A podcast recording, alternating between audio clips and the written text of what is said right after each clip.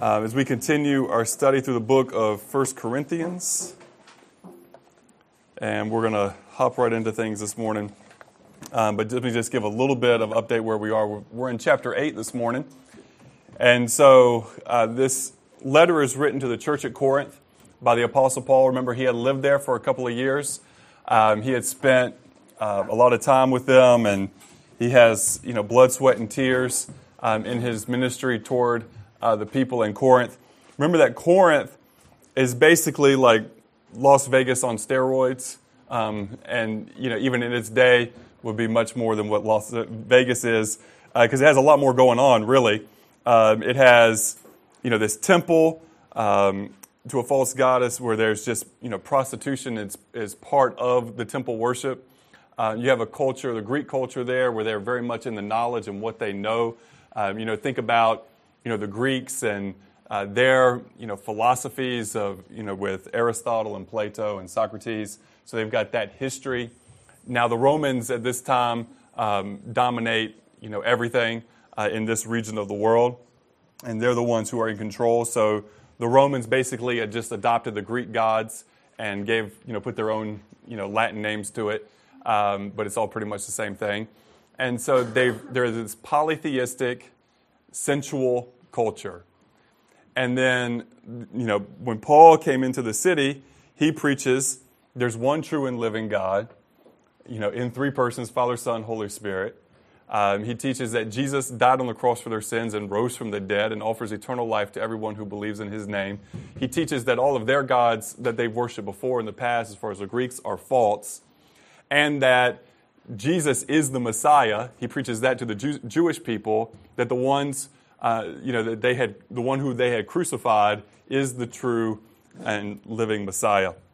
And so, you know, his message is offensive in itself, in its core. His message is offensive. But yet we see throughout the book that he works really hard to make sure that it's only the message that is offensive, not how he lives his life, not how the church conducts itself in the world, um, not the attitudes that they take, but he wants to be very careful that how he lives and how the, the church lives is done in such a way that it is not a stumbling block to people to come to know Jesus, and also so that it's a, it's a its own culture, has its own culture and environment where people can grow up in maturity to be more like Jesus. But after Paul leaves, people get distracted. Their eyes you know, go away from Jesus, they start getting into these divisions and arguments. One person says, I follow Paul, another Apollos, another Peter, now this guy over here. They get caught up into knowing, you know, just to know for knowing's sake, and they end up knowing a lot of things that aren't even true, things that are falsely called knowledge. Um, they get caught up, some of them get caught up uh, back into the, the ways that they used to live in before they came to know Jesus. And so there's a, a lot of, of, problems going here, and you see that there's also a, a, a leadership void um, in the church. Can, that's pretty obvious as you read as you read the book. Even as Paul says, there's not, not one among you who can, not even one among you can judge. There should be many who can take care of these matters, take care of these issues within the church. He doesn't feel uh, like he should even have to write this letter, but he, but he does and he does so because he loves them, because he cares for them. And so he wants to get them to look back to Jesus and to understand what they should do. They've also um, written to Paul and have asked him to clarify some things on, on particular matters. And so we see that throughout the book. Last, last week, um, we, in chapter 7, he addresses questions having to do with sing, being single, being married, and you know, what should someone, you know, do in these different situations? And just a very short summary is that God has gifted people differently, and He's gifted, as we, I think we can say very safely, the vast majority uh, to be married, um, and He's and He's gifted some to be single, to, um, and for different purposes and for different reasons. Um, and so it's not an issue that um, one is or the other is better for your life. It's an issue of what God has called you to. And of course, if you are married, then you no longer have to answer that question, most certainly, uh, because he wants you to stay married and stay together. Um, and so we talked about that some, but if you need more conversation on that, um, talk to us and we can try to help steer that and, and work with you through those things. Because those issues are definitely difficult for sure to figure out and to deal with. Um, so as we go into 1 Corinthians chapter 8, now we're going to see this question concerning food offered to idols. And before you sit there and go, well, that's nothing that I really deal with, and you know, we don't really eat foods or have or offered foods sacrificed to idols. Um, hold on, because the principles apply to many different situations that we find ourselves in in our culture today. So it's important that we grasp the teaching that is in this chapter. Let's go to the Lord in prayer, and then we'll pick up in verse 1 of 1 Corinthians chapter 8. Heavenly Father, we thank you for this morning. We thank you for your love for us. We thank you that we can be here together and that we can sing praises to your name, God, that you are the one true and living God. We thank you, God, that you sent your Son, your Father, that you sent your Son, Jesus, to the cross for our sins. That Jesus, on that cross, you paid my price and our price. Jesus, you died not only for our sins, but also for the sins of the whole world, and that you offer life to all who will call upon your name. And so we pray, Lord, that as people um, who understand this reality of what you, who you are, God, and what you have done, that we would desire to live in such a way that builds one another up in the church, and that is a beautiful testimony to those who are not yet your followers. And so, Lord, please help us to grow and to mature in our faith, individually and collectively. We ask you this, Jesus, in your precious name. Amen. Okay, so verse 1 starts with now concerning foods offered to idols. Okay, we'll just stop right there for a second. Concerning foods offered to idols. Paul is answering, again, he's answering this question that the church has asked him, the church at Corinth has asked him. But before we break down the details of his answer here in 1 Corinthians 8, we need to have a little bit more context. So in Acts chapter 15, and I'm just going to kind of summarize for you, and, and I'll read a part of it if you want to turn there, but don't feel like you have to. Acts 15. So we see a problem of culture between followers of Jesus from different backgrounds. Some came from Jewish backgrounds, and others came from uh, Gentile backgrounds. So everybody who's not a Jew is a Gentile.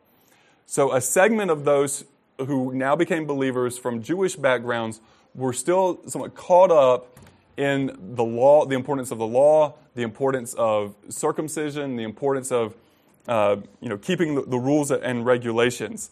And so they, some of them went to the you know Gentiles that have now become believers and are trying to impose all of these old Jewish customs onto them, saying, you know, there's these foods that you shouldn't you know, these types of foods that you shouldn't eat. Remember, the Jewish people had very much dietary rules and, you know, different types of, of, you know, birds and different types of things in the sea and different types of things on the land they weren't allowed to eat and other things they were.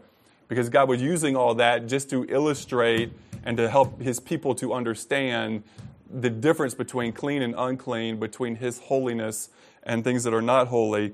Um, but all of that was a picture. And that picture was fulfilled when Christ you know, died on the cross for us, and he satisfied all the requirements of the law. And we know, uh, you know, Jesus appears to, uh, you know, Peter in a, in a vision, uh, tells to him, you know, rise up, kill, and eat. You know, all these things that he had never touched before. Um, and so, you know, he had set all of that straight, but there's still people who are caught up on this, and being caught up in this doesn't mean that they're not saved, it just means that they're not informed or they don't, they don't have a right understanding on this issue. Thankfully, we don't have to have every detail right in order to be justified before God. Praise the Lord for that. But there are, of course, the important things about God and Jesus and salvation. You need to have that part correct. But some of these other things, thankfully, you can still be wrong, a person can still be wrong about and know the Lord. So, but they're going to these Gentiles and they're saying, hey, you need to follow these rules, you know, you need to be circumcised. Now, you can imagine a, a bunch of adult Gentile men hearing that and going, um, hold on just a second. Before we get all crazy here uh, with your plan, we, you know, we really need to know that this is something God wants us to do. You could understand that. I mean, especially if you're a guy, you could understand that. Of like, let's just be really, really, really sure here. And so it goes to the apostles and to the um, elders and the whole church in Jerusalem. Okay, because most of the apostles are at this point were still in Jerusalem. So Acts chapter 15. So he says, It pleased the apostles and elders and the whole church to send chosen men. This is Acts 15 22 to send chosen men of their own company to Antioch with Paul and Barnabas, namely Judas was also named Barsabbas and Silas, leading men among the brethren. They wrote this letter by them the apostles, the elders, and the brethren, to the brethren who are of the Gentiles in Antioch, Syria, and Cilicia. Greetings. Since we have heard that some who went out from us have troubled you with words, unsettling your souls, saying, You must be circumcised and keep the law, to whom we gave no such commandment. It seemed good to us, being assembled with one accord, to send chosen men to you with our beloved Barnabas and Paul men who have risked their lives for the name of our Lord Jesus Christ. We have therefore sent Judas and Silas, who will also report the same things by word of mouth. For it seemed good to the Holy Spirit and to us to lay upon you no greater burden than these necessary things that you abstain from things offered to idols, from blood, from things strangled, and from sexual immorality. If you keep yourselves from these, you will do well farewell. So he says basically, you know, they say there's just four things in terms of the rules and regulations that we want you to pay attention to. One is things offered to idols. The, you know, two is you know from blood. Three is from things strangled, and four is from sexual immorality. So now in 1 Corinthians chapter 8, Paul is going to break down why, you know, through the Holy Spirit, these instructions were given um, to the Gentile believers about not eating meat sacrificed to idols. So again, verse verse 1 of 1 Corinthians 8, now concerning food offered to idols, we know that all of us possess knowledge. This knowledge puffs up, but love builds up. If anyone imagines that he knows something, he does not yet know as he ought to know. But if anyone loves God, he is known by God. All of us possess knowledge. Um, perhaps Paul's being a little bit tongue in cheek here in, in, in, what he's saying. Um, because again, he's, he's going with the, the culture of the church there and everyone thinking they know what is right and what's going on. But we've already seen time and again they've had to, been correct, to be corrected and they're going to need more correction as the book goes along. But he said, but this knowledge puffs up. And then he makes a contrast, but love builds up. Knowledge puffs up, but love builds up. You know, as we look at the whole Bible, it's clear that knowledge is important, right? What did Jesus say? You will know the truth, and the truth will set you free. John 8 32. But in Corinth, the pendulum has swung to an extreme love of knowledge itself, without love and without obedience. And so a lot of it's not the right knowledge, it's not even the truthful knowledge, but it is a type of knowledge. But that type of knowledge is useless because it only makes the person proud. It makes a person arrogant about what they know. And verse 2 says, If anyone imagine that he knows something, he does not know, he does not know as he should know. He does not know as he ought to know. Well, why is that? that we can make a connection here to, again to the words of Jesus where he says, If you love me, keep my commandments.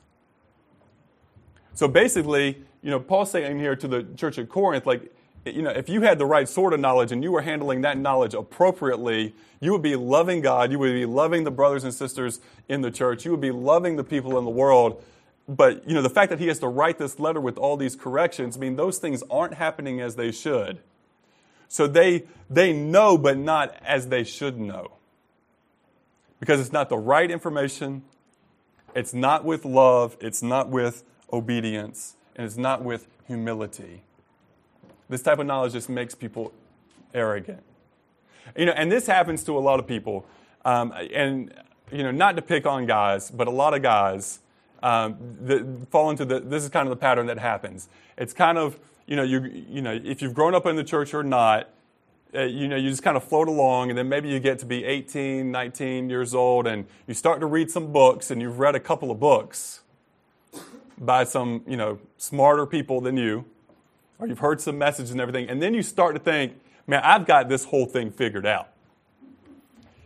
And then you go around and you tell everybody about how they're wrong and what they're wrong about and how you're right and why you're right, and do so in an arrogant fashion building your, puffing yourself up. How do I know this? Been there. okay, I'm not coming after anybody, just saying this is a common pattern. Can happen to anyone where you, you, you like to win, you know, you like to argue, like to win the argument. And the point is to win the argument more so than to know and love God and to know and love your brother or sister in Christ or the person who's not yet a believer.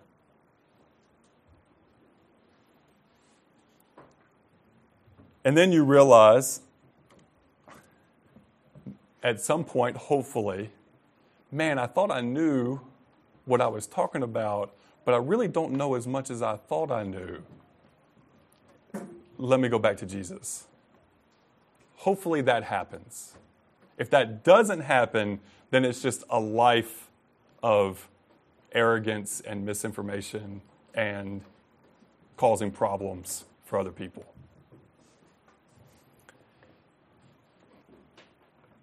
Verse 3 If anyone loves God, he is known by God. Truth without love just is our arrogance. Doesn't help a whole lot.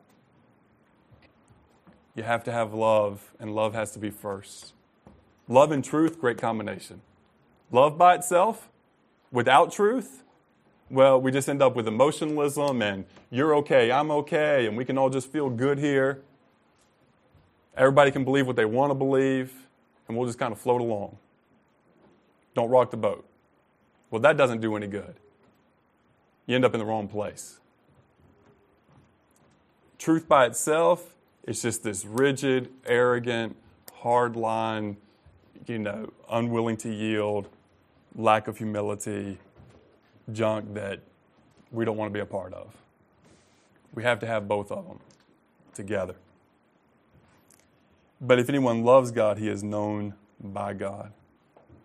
Love has to have the first place. We see that reiterated in chapter 13 of 1 Corinthians.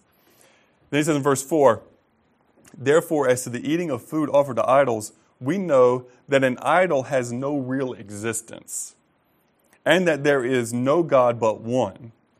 For although there may be many so called gods in heaven or on earth, as indeed there are many gods, quotations, think about that, and many lords, yet for us there is one God, the Father, from whom are all things and for whom we exist, and one Lord, Jesus Christ, through whom are all things and through whom we exist. So he's saying there's this, there's this true reality when it comes to idols and the gods that they represent. They're not real. And again, remember the context that Paul is writing to the church at Corinth in this polytheistic culture with the Greeks and all of their different gods. And he's basically saying, you know, Apollos, Zeus, all of these others, not real. It's all a bunch of, it's all a bunch of hooey. It's fake. Not true at all. We know this. We know there's only one true God in heaven and earth. There's just one true God. It says, From whom are all things and for whom for whom we exist. Jesus Christ, through whom are all things. Again, that's the equivalency with the Father there and through whom we exist. Jesus, the active agent in creation. Without Jesus, you and I do not exist today. Without Jesus, you and I do not have air to breathe today, or water to drink, or an earth to be on. He is the active agent in creation, Christ, the active agent in creation. But notice this we exist, all things exist for God we exist from God, and we exist for God. Purpose. If sometimes you feel maybe that your existence doesn't matter that much, I would say that feeling normally comes from your, a misguided need to accomplish something or to, to be at a certain level for your own sake. And so if you exist for you, there's no fulfillment. There can be no fulfillment in that. And if you exist to accomplish tasks just for the sake of accomplishing those tasks, there's no ultimate fulfillment in that. But there is purpose and there is fulfillment in existing for God and for living out the purpose of that existence for God. For God. That's why we God made Adam and Eve in the first place. So that they would know him and walk with him.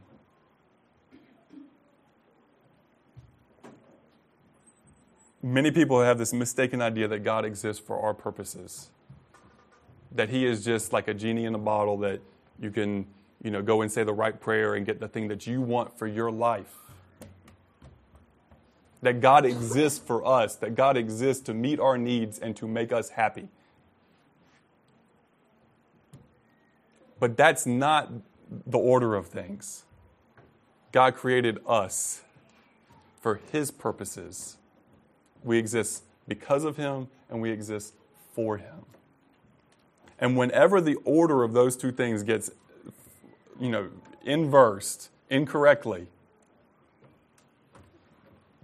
it just leads to frustration.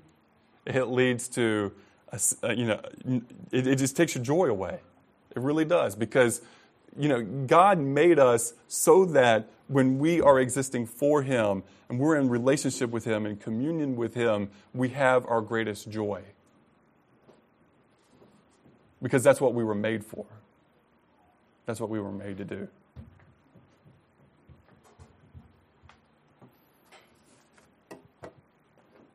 You know, we can even look in the animal kingdom and see this sort of thing. You take a horse and imagine you just put a horse in a pen that's, you know, just big enough for him to stand up in.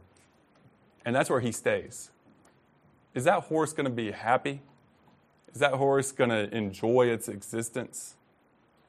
No, it wasn't made for that. It was made to run. It was made to run fast. It was made to be strong. It was made to be able to carry a, a person and gear and to go forward.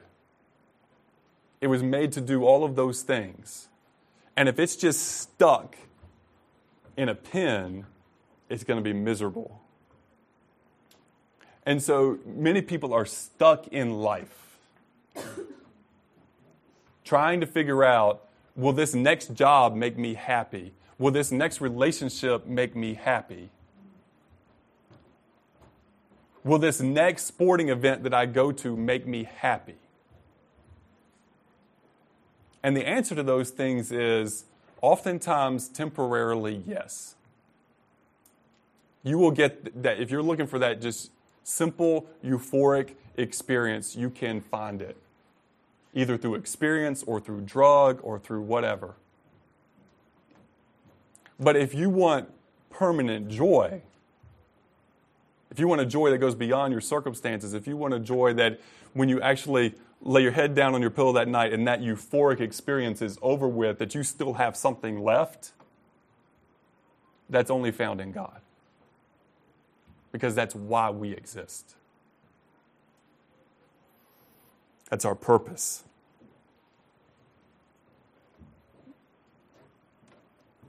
So we do we live that way?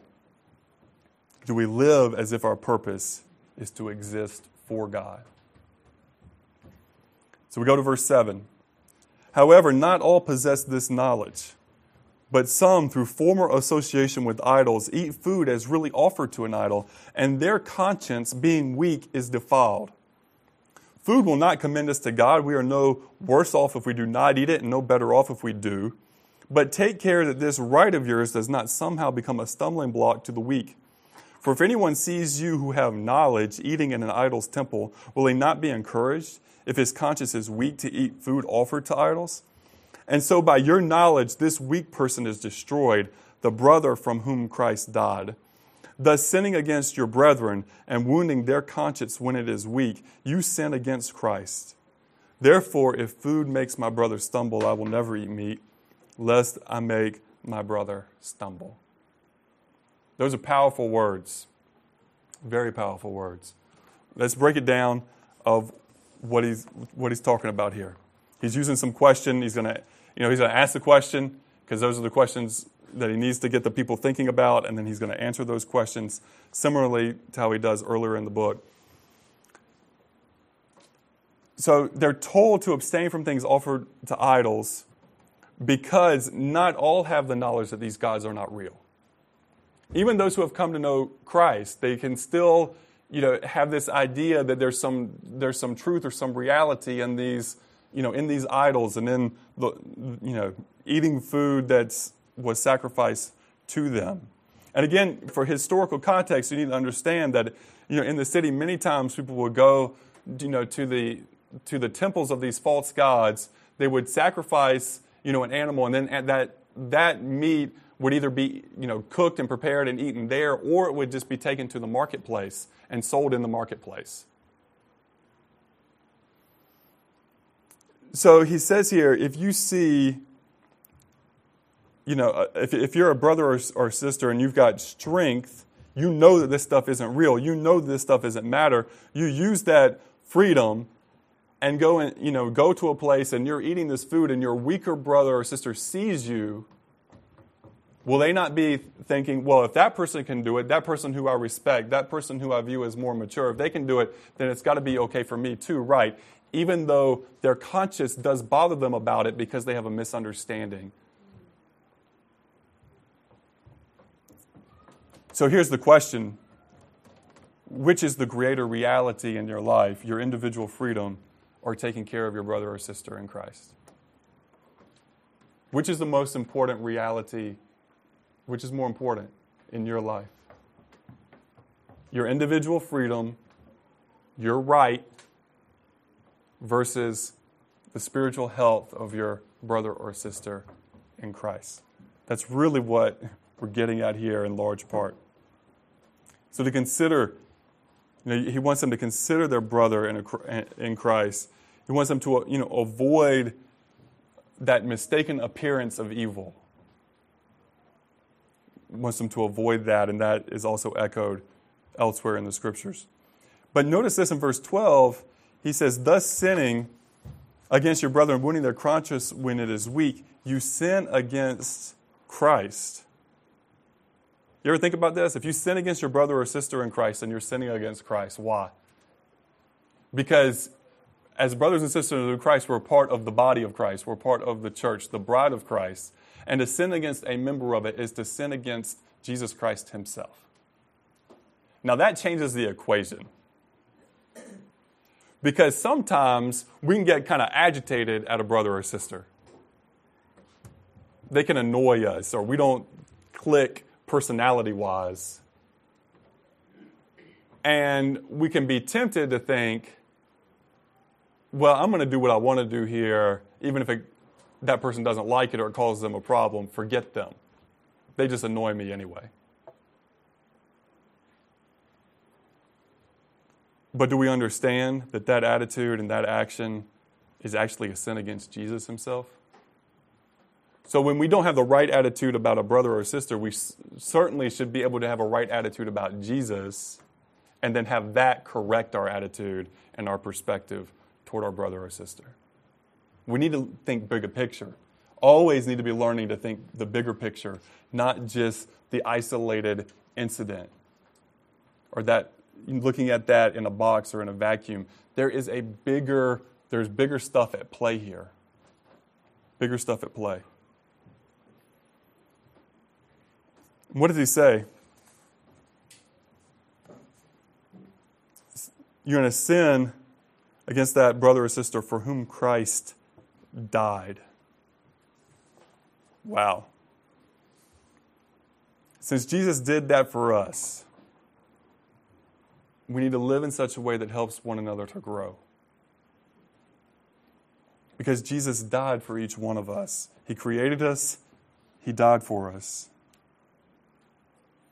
And so in chapter 9, Paul's going to take this and he's going to go into detail about all these things that he's had a right to do and a right to have, but for the sake of the church at Corinth, he put aside his rights.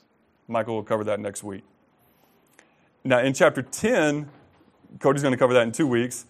Paul addresses this issue, um, and we need to address it here because here he addresses the part about, you know, for a, a believer, you know, eating meat for, before an idol um, and having believers see you. But in chapter 10, he handles this issue of being invited to an unbeliever's home to eat, and you go and eat with them. And he says, you know, don't worry about the food that's being offered to you. You know, you can just eat it with Thanksgiving. But if the person says, hey, this was sacrificed to an idol, then you need not to eat it. Why is that? Does that seem hypocritical? Does that seem kind of, kind of weird, kind of odd? It's not at all. Because if the unbeliever is bringing up that issue, that means that that person's conscience is likely being awakened to the differences between their false gods and the reality of the true and living God. And so then to eat that could be a stumbling block. So instead of using it, instead of allowing that to be a stumbling block, you can use it as an opportunity to say, no, I'm not going to eat that. And you're not just going to say that, but you're going to continue on with the conversation of, let me tell you why. It creates an opportunity for the good news of Jesus. So, of 1 Corinthians 10, he says, So whether you eat or drink or whatever you do, do all to the glory of God.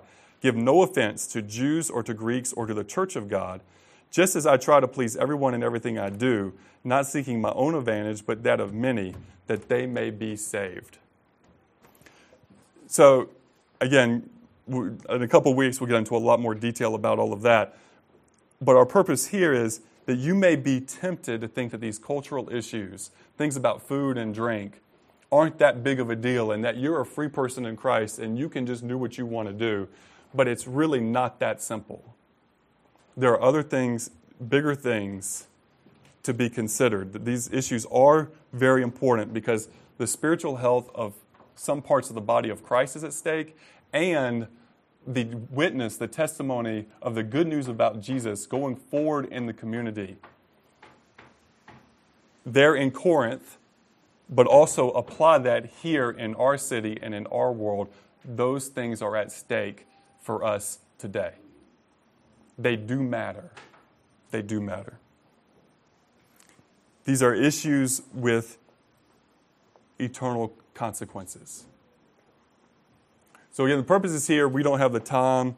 Um, we're not going to go into all the individual cultural issues that we face today. Um, we may just address a, a little bit to give, I want to maybe give you just an ex, one example of something that would play out today about cultural issues that we're facing. Or you want to handle these things in such a way that bring glory to God, that benefit your brothers and sisters in Christ, and that in a way that helps the good news of Jesus to go forward in our city. So, what do you do with this? How do you apply this to your life? I think the, the first thing that followers of Jesus have a responsibility to do, we need to, we obviously have a responsi- responsibility to love God and to know God, to know the Word of God and what the Word of God teaches. What things are specifically sins that, you know, there's no way this can bring honor to God. And then other things that are cultural and maybe in one culture would be appropriate and another thing would not be appropriate. And then you also have things that are just appropriate across the board. And some things you do, even if it's against the culture, again, because God says it's right. You might be in a culture where people say polygamy, there's no problem with it, have as many wives as you want to. But we're going to look back and see what God says about it, you know, how things were created at the beginning. We're going to look at what Jesus says about it, and we're going to say, no, let a man leave his father and mother and be joined to his wife. Wife, not wives. Okay? And so we're going to say, hey, you may do this, and it might be okay as far as you're concerned here, but there's a better way, and the way of God is better. And so we're going to model that and example that, live that, that as an example. You may live in a culture where people are taken advantage of in their pay. And you may have the resources to be able to hire people to do certain tasks. Does that then give you the right culturally? Say, well, we can just underpay as well? No, you have a higher obligation. Obligation of Jesus. Obligation to do what is right, regardless of what culture does. But there's other things that in one culture may be acceptable, another culture may not. In one culture may be beneficial, in another culture may be not. And so you have to consider. I'm going to take. I'm just going to handle one of those issues this morning, um, just to give to get your mind thinking or how to think about these things. Let's take an issue of a tattoo. For a long time in you know churches here in the South, you know having a tattoo would be frowned upon. So you have the issue of could you cause people who are weak there to stumble? Well, you have to consider that. Now culture is changing. Many churches that's not an issue at all. In our church, not an issue. We have a good number of people in our church who have tattoos, and it's not a big deal. Okay? Now, the churches that we work with in Mexico, for them, it is a, it is a bigger deal. One, because culturally they can be a little bit more conservative on some things, but also because tattoos are directly affiliated with gang affiliation and cartel affiliation. And so somebody sees it from a distance, they think that person is part of a gang or in a cartel or whatever. Maybe up close, if they saw it real close, they would realize what it's about and perhaps thinks differently about that. Oh, that's just Minnie Mouse. Maybe Minnie Mouse isn't part of a cartel. Uh, hopefully, we're not too big into getting Minnie, Ma- Minnie Mouse. We can do, if you're going to get one, I hope you can do better than that. But but anyway, so what does that mean? So how do you handle that? In Athens, there's certain segments of the community that you will be more readily accepted if you have a tattoo. And for the sake of the gospel and reaching those people, you may consider getting one in order to have open doors to speak to people in that community. I will say that it's probably going to take a little more than just a tattoo. Okay? But all of that being said, what do you do with that? So you may look at that and evaluate that and say, well, there's a segment of the population God has called me to reach, and in order to reach them, this is a useful tool. But because I also work in another context, and there it would be not be useful. And sometimes I, you know, preach in churches that are more conservative, and there it would not be useful. Perhaps I put it on a part of my body where I can cover it or uncover it as is appropriate. And I can be culturally sensitive based on where I am. So maybe I avoid the neck tattoo or the face tattoo, which I'm going to suggest maybe that you just avoid anyway, but that's personal preference and looking out for your employment options in the future. That's all that is. Just saying.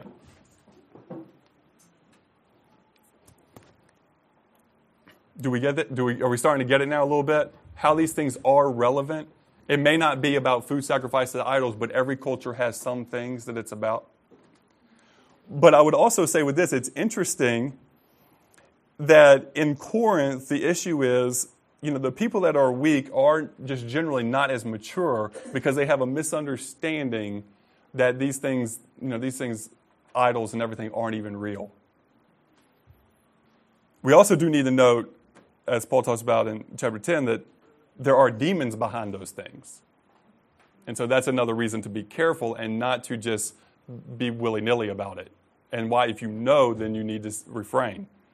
But because, again, it's a, you know, all this food's in the marketplace, it, it's kind of tough to live for them in that time if every time they go to buy meat, they got to sit there and ask the guy 20 questions. And this meat's past, you know, three or four hands. And, man, I don't know where it came from. So, you know, there's some, you know, just practicality of life um, that they had some freedom there. But there's always going to be something in your culture that you have to deal with and handle, hopefully, appropriately on these issues. So learn how to handle situations where something may be appropriate in one context, but not in another, and adjust.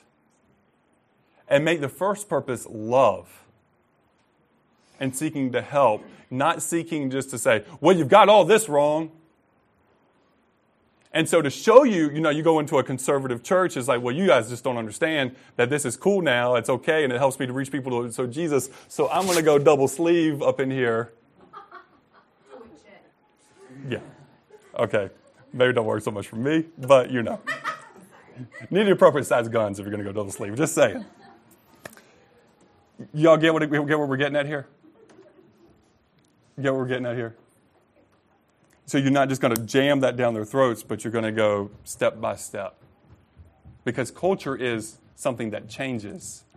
Culture is something that changes. But just a word for those who know the Word and who know God and who love God when it comes to these cultural issues. Understand, as the scripture talks about, it's those who are weak that can't adjust on those things. Not the things that are, and again, I want to be very careful here because this is the problem for young people. The young, pe- young people in general, anything that the culture accepts, we tend to accept and go, well, it's okay now. It's good. Not recognizing that God still calls it sin. Can't afford to do that. But as people get older, they tend to hold on to things that were only cultural reasons for not doing those things and to say, hey, you still can't do those things. You still can't wear jeans to the church meeting. Still can't play drums in the church meeting. You can do them outside of that, but not in the church meeting as if they're in some sacred place. But don't we understand, according to God, that everywhere is sacred? Wherever God is, is sacred. So if He's not sacred in your home or at your place of work, that's a you problem. Wherever God is, is sacred.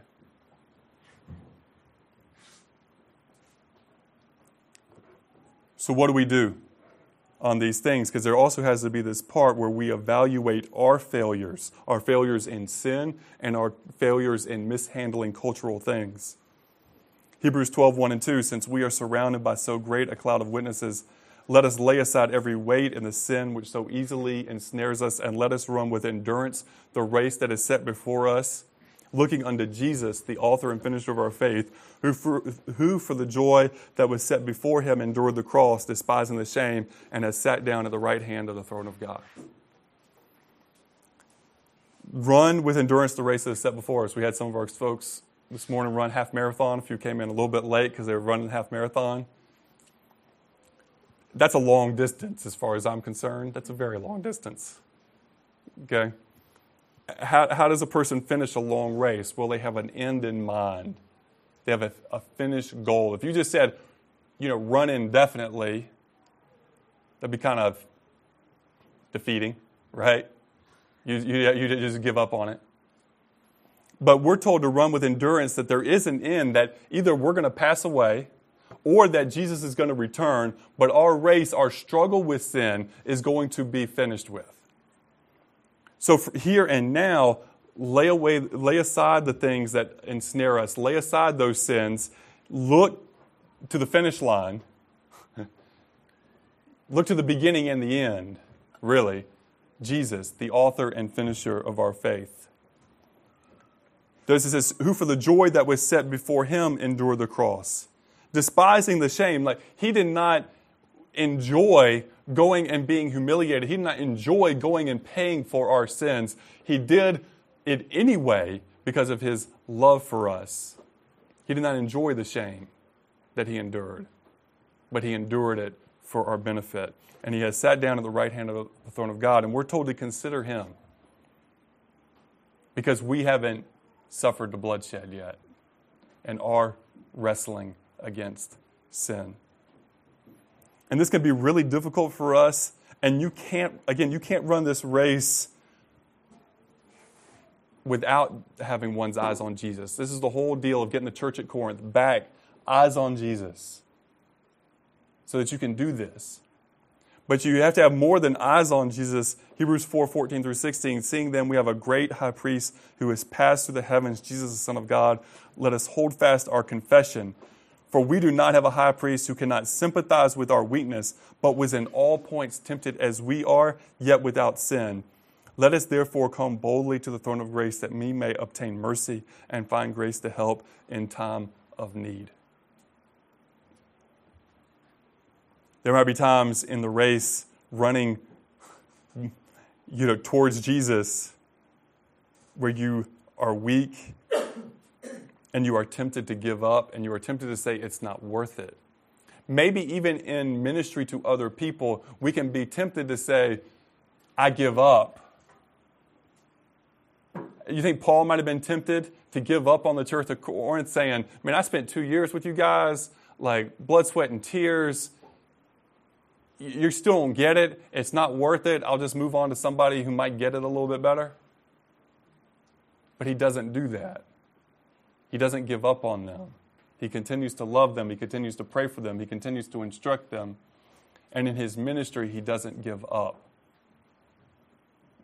So, whatever your ministry is, and every follower of Jesus is to have a ministry, and whatever ministry you have, let us hear the call of God this morning not to give up, but to press on not to let the enemy have victory, but to continue to fight. And when things don't seem like they're going that great, things don't seem like they're going how we want them to go, individually or collectively, go to Jesus who can sympathize with our weakness. He was tempted in all points as we are, yet he was without sin. And we can go boldly to the throne of grace. We can obtain mercy and find grace to help in our time of need. And everybody has a time of need. And if we go to just ourselves and if we go to the world, we're not going to find the help that we need. Find help in our time of need. So we need to keep our eyes on Jesus and we need to keep with Jesus. And that's the only way that we can handle it. Because we need to become mature enough. This is the last thing. We need to become mature enough to understand that your preferences are not essential, but that the health of the body of Christ and the going forward of the good news of Jesus are essential. We get that? What's essential? The health of the body of Christ, the going forward of the good news of Jesus. These things are essential, much more so than our cultural preferences. We do this for God's glory. 1 Corinthians 8 6 For there is one God the Father from whom all things are for and from whom we exist, and one Lord, Jesus Christ, through whom all things are all things, and through whom we exist. We exist because of God and we exist for God. When we have these cultural issues that we face, are we going to handle those things appropriately? For God's glory, for the good of the church, and for the health of those who are not followers of Jesus yet. All of those are at stake for us. Let's be faithful. Let's be faithful to see the big picture, to get it. Let's pray. Heavenly Father, we love you. We thank you for your love for us. We thank you that we love you because you first loved us, God. Help us this morning. I know there are people in here who have weights, burdens because of sin. And Lord, help us just to put those things at your feet, dear Jesus. Lord, there are people in here this morning who have just struggles. They're, they're in a time of, of weakness and of difficulty, and I pray that you would help them to go to you, Jesus, in their time of need. That you are with us. Lord, we have cultural issues that we have to wrestle through and to work with. Help us to remember our brothers and sisters. Help us to remember the bigger picture. Lord, we have those in our lives who don't know you yet. We want them to know you. Help us to live appropriately in their presence so that your good news would go forward in their lives. As we take the bread and the cup this morning, Jesus, we give you thanks. We love you. We honor you. And it's in your precious name, Jesus, that we pray. Amen.